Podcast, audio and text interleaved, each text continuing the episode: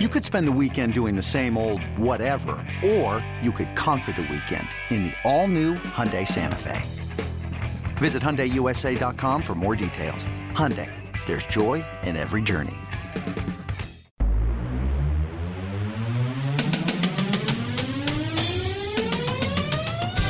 Welcome to the Seattle Mariners Baseball Podcast. Diving stop Seager. Toss on a hop to first. In time to get seven. Three-run homer. Specialist Fernando Abad. And the Mariners lead it five to four. Goodbye baseball. Straight away center field. Cano and Cruz go back to back. And the king, when the Mariners needed him the most, two hits over seven scoreless innings. Now, here's your host, Gary Hill. Hey, Seattle Mariners Baseball Podcast. Thanks for being here once again as we get you ready for a big series in New York. The Mariners getting set to take on the Yankees for three games starting tonight. So this won't be a long podcast. This is what we have for you, though. It'll be a good podcast. It's quality over quantity in this one. Uh, Marco Gonzalez, great conversation coming up with Shannon Drayer. Also, Rick Rizzs takes you behind the scenes. Bob Christopherson, groundskeeper at Safeco Field, gives you the inside look at what it takes, and it takes a lot and a lot of hours, what it takes to keep the field in such perfect condition. So that conversation comes up. That's a good one. Last night, and yesterday, really, with a lot of day baseball, was a great day for the Mariners. I don't think you could have asked for anything better with the Mariners having an off day, and everything went their way. When you look at what happened, you had the Angels losing, you had the Royals losing, the Twins losing, and the Yankees losing. Everyone ahead of the Mariners lost. So this is what things look like when you have the Mariners at 65 and 63, tied with the Angels at 65 and 63, tied with the Royals at 64 and 62. All three teams a half game behind Minnesota at 65 and 62. Now the Yankees at 68 and 58, three and a half up on Minnesota. Texas is one game back, a half game behind the Mariners, the Angels, and the Royals. It is unbelievable what is going on when you look at this race. But Mariners get great news while they were idle. Everyone in front of them loses, and now a big, big series in the Bronx starting tonight. Not only to try and snatch the second, but trying to pull the Yankees back to the pack as well and make it a two wild card chase. So Miranda will take the ball tonight. 405 first pitch from New York. CC Sabathia will go for the Yankees. Game two, Gallardo, 10.05 first pitch on Saturday. Sonny Gray will get the ball. Mariners know all about Sonny Gray in his years with the A's. He'll go for the Yankees in game three. And then, or game two. Game three on Sunday, 10.05 first pitch. It's going to be Albers against Tanaka in game three. Now, there's a very interesting backdrop to this. The Yankees played yesterday. They lost in Detroit in what was a very ugly ball game. 10 to 6, the Tigers beat the Yankees. Benches cleared 3 different times in the ball game. Suspensions will be handed out for the Yankees. The question is though, will they be served in this series or will they appeal? I mean, chances are they'll appeal and Mariners won't get the benefit of a couple of Yankees players missing. Betances will probably be one of those players, as he was tossed out of the ball game. Kind of an awkward brawl too to start things. Cabrera ended up fighting with Austin Romine, the catcher for the New York Yankees. Austin Romine's brother plays for the Tigers, so uh, kind of awkward when Cabrera's throwing punches at the brother of one of his teammates, but benches cleared. Punches were certainly thrown, and we'll see what gets handed down as uh, plenty of beanballs, plenty of ejections, some punches. It was wild. Over four hours the ball game took, and the Tigers ended up winning in Detroit 10 to 6. So that is kind of the backdrop to what's happening with the Yankees. Yankees have played good baseball since the All Star break. You look at the American League, the best team since the All Star break it's really bunched. The Red Sox 23 and 15 since the break. You've got Cleveland playing good baseball as well, 23 and 16. The Mariners 22 and 16, and then the Yankees 23 and 17. Those have been the best teams in the American League since the All-Star break. Yankees pitching has been their strength, a 3.53 ERA, third best in the American League since the break. It's kind of the opposite of the first half where the offense really carried the load in the first half of the season, hitting a ton of home runs. Aaron Judge, in particular. We'll get to him in a moment. Yankees, though, ninth in the American League in runs scored since the break, 182 runs scored. So their offense has not nearly been as potent. Uh, they can still hit the long ball, fourth in the American League in homers with 53, but well off the pace of the leaders with Baltimore. Now we'll get to Judge, who had a ridiculous first half, and you knew he was going to come back to earth at least a little. I mean, his first half was there's just no way he could keep that pace. A 329, 61 walks, 109 strikeouts, slugged 691. He hit 30 homers, drove in 66, and hit 13 doubles. He was still striking out a ton, but every ball seemingly put in play, he was putting in play hard. Now, second half of the season, he's batting 186, 59 strikeouts. He has seven home runs.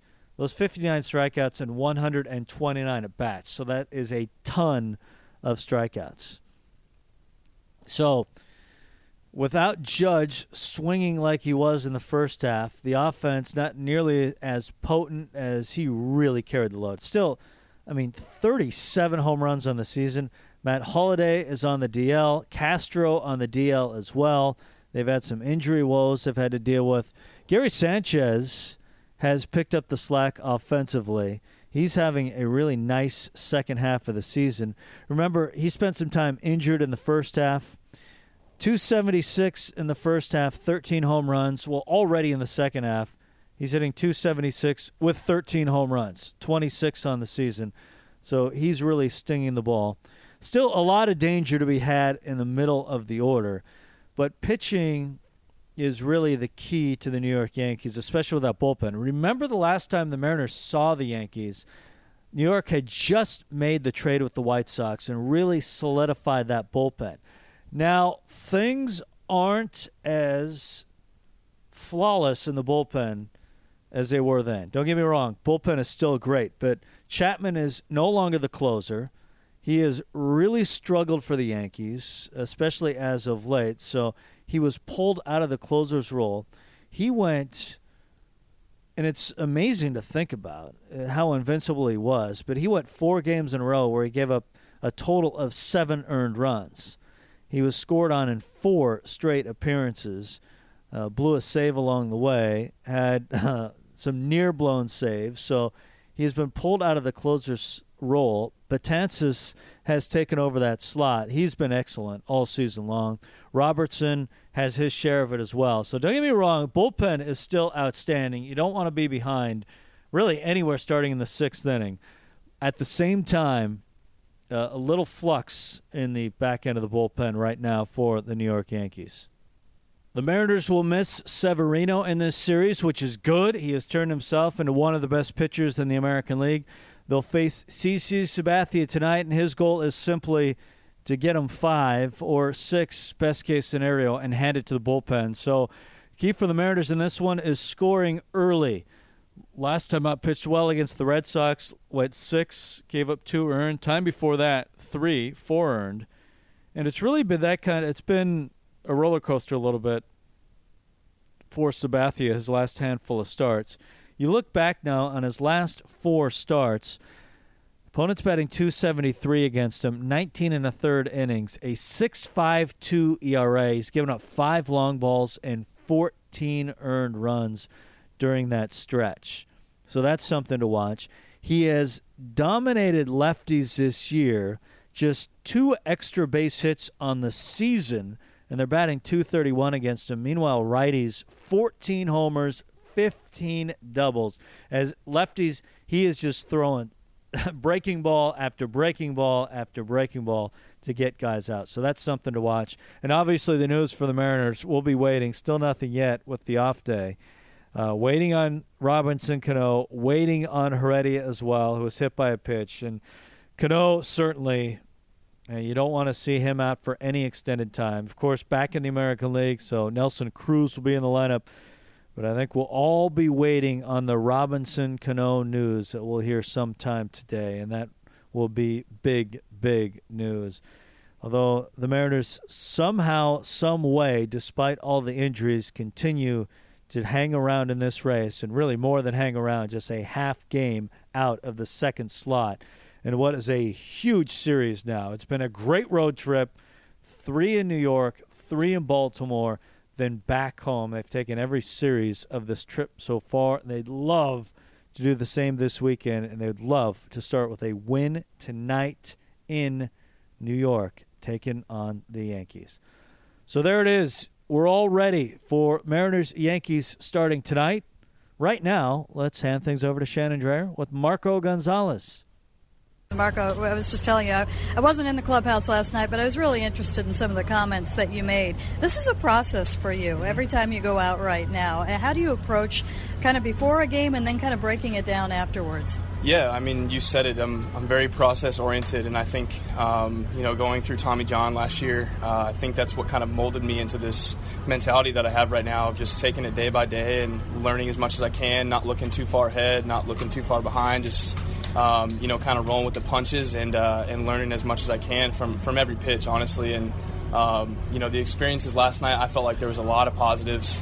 Um, and I take positives and negatives from every start. Um, you have to, to, to be able to grow, and um, I, I, feel like being able to battle through some tough innings and um, face a, a, good lineup and, and uh, with some good lefties um, and some good righties as well. Uh, really be able to execute pitches in a in a hot and humid climate, which we're not used to pitching in. Um, I felt like there was some um, some improvement, and, and uh, hopefully I can take that into the next one.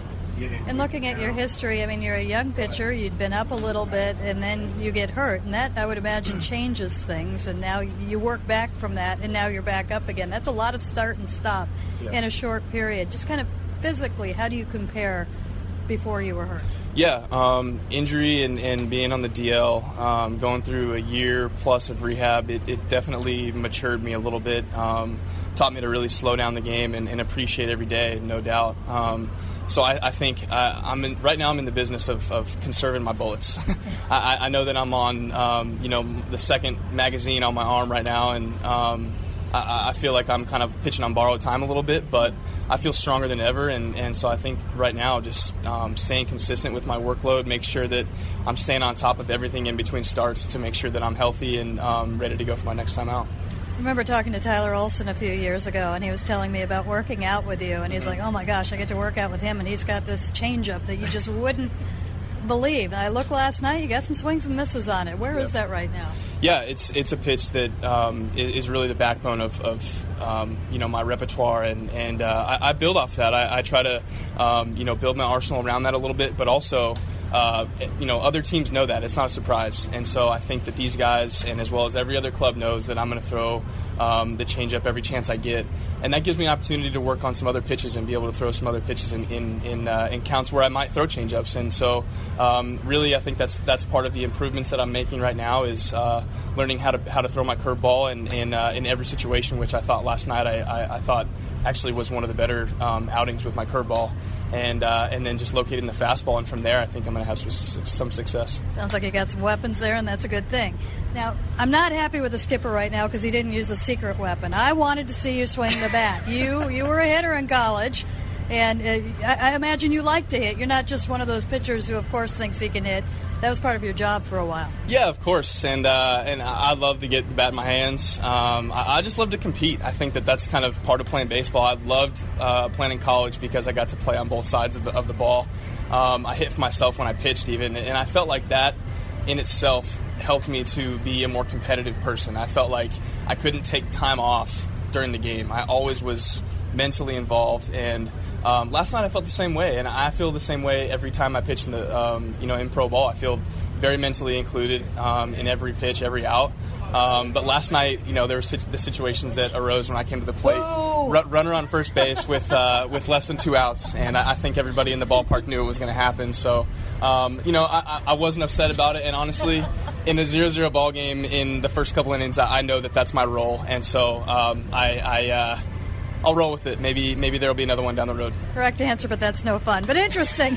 you sound like a DH there. You know, it's just like you like to be involved the entire time. It's yeah. you don't want to just be sitting on the bench. You want to be playing too. Yeah, absolutely. And I think uh, I, I, think a lot a lot of pitchers would say that they, they want to be involved on both sides of the, of the baseball. But you know, I, I was I was happy just being able to get up there and like I was telling you before, it's that, that 90 to 92, I think Sims was last night, uh, looked like about 105 just because I, I hadn't seen some pitching in, in a little while, um, you know, since my time with the Cardinals. And so, um, you know, I, I, I love hitting. I love everything that it, it, brings into into the game.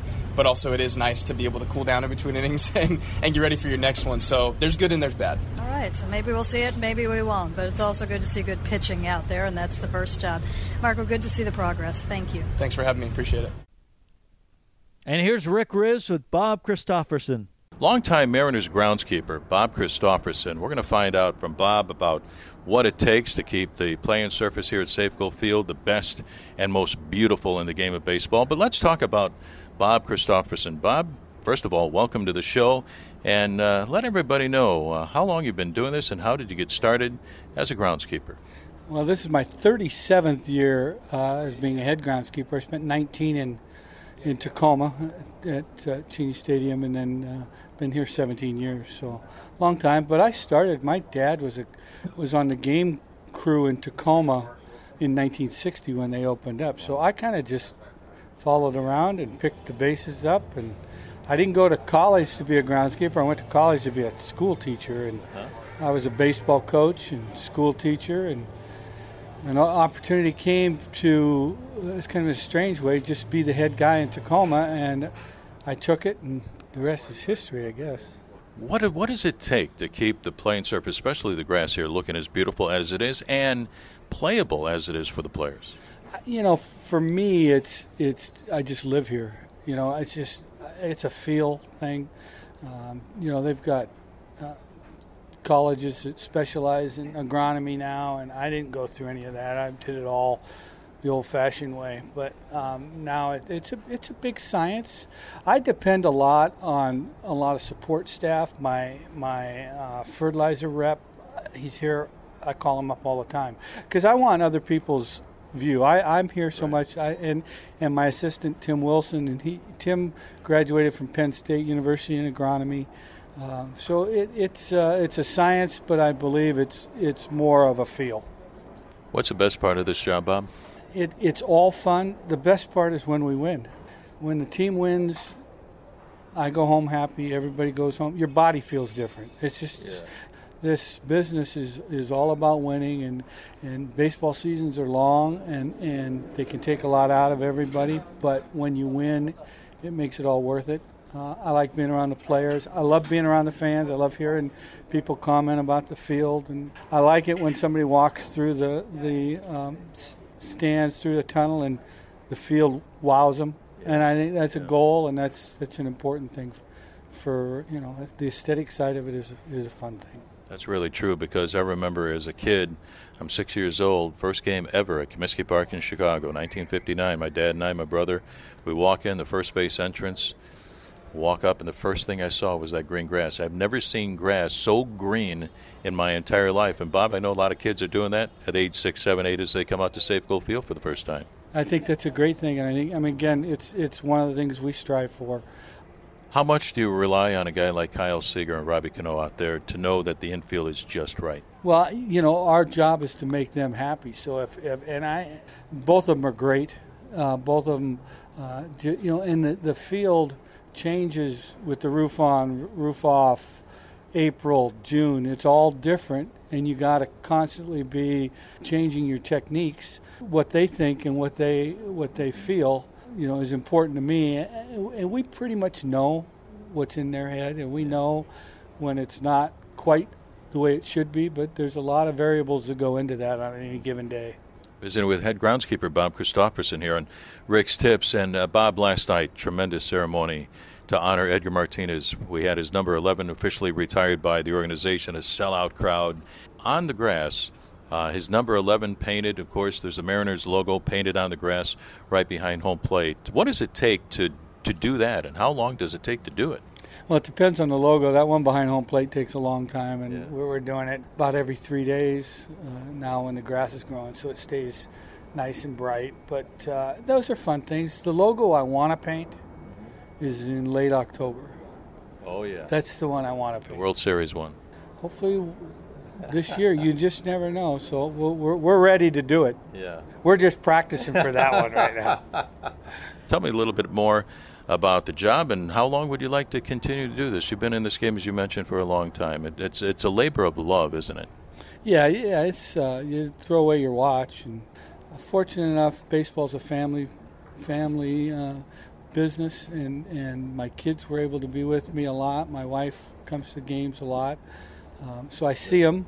Uh, they see me here. Uh, my kids grew up in Cheney Stadium, so they were they were sitting next to me on the lawnmower or mm-hmm. whatever when they they were kids, and I think it's good. I mean, I, baseball's all about family, so that's a good thing. I enjoy it.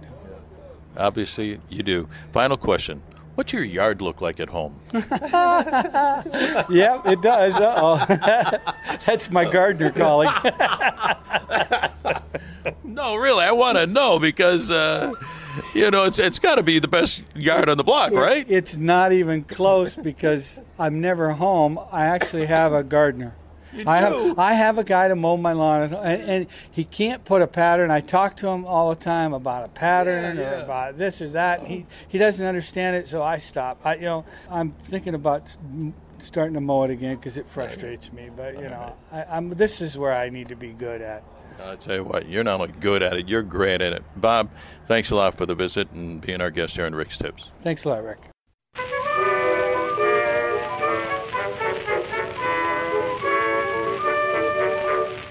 52 years ago, Hall of Fame broadcaster Ernie Harwell penned a piece called The Game for All America.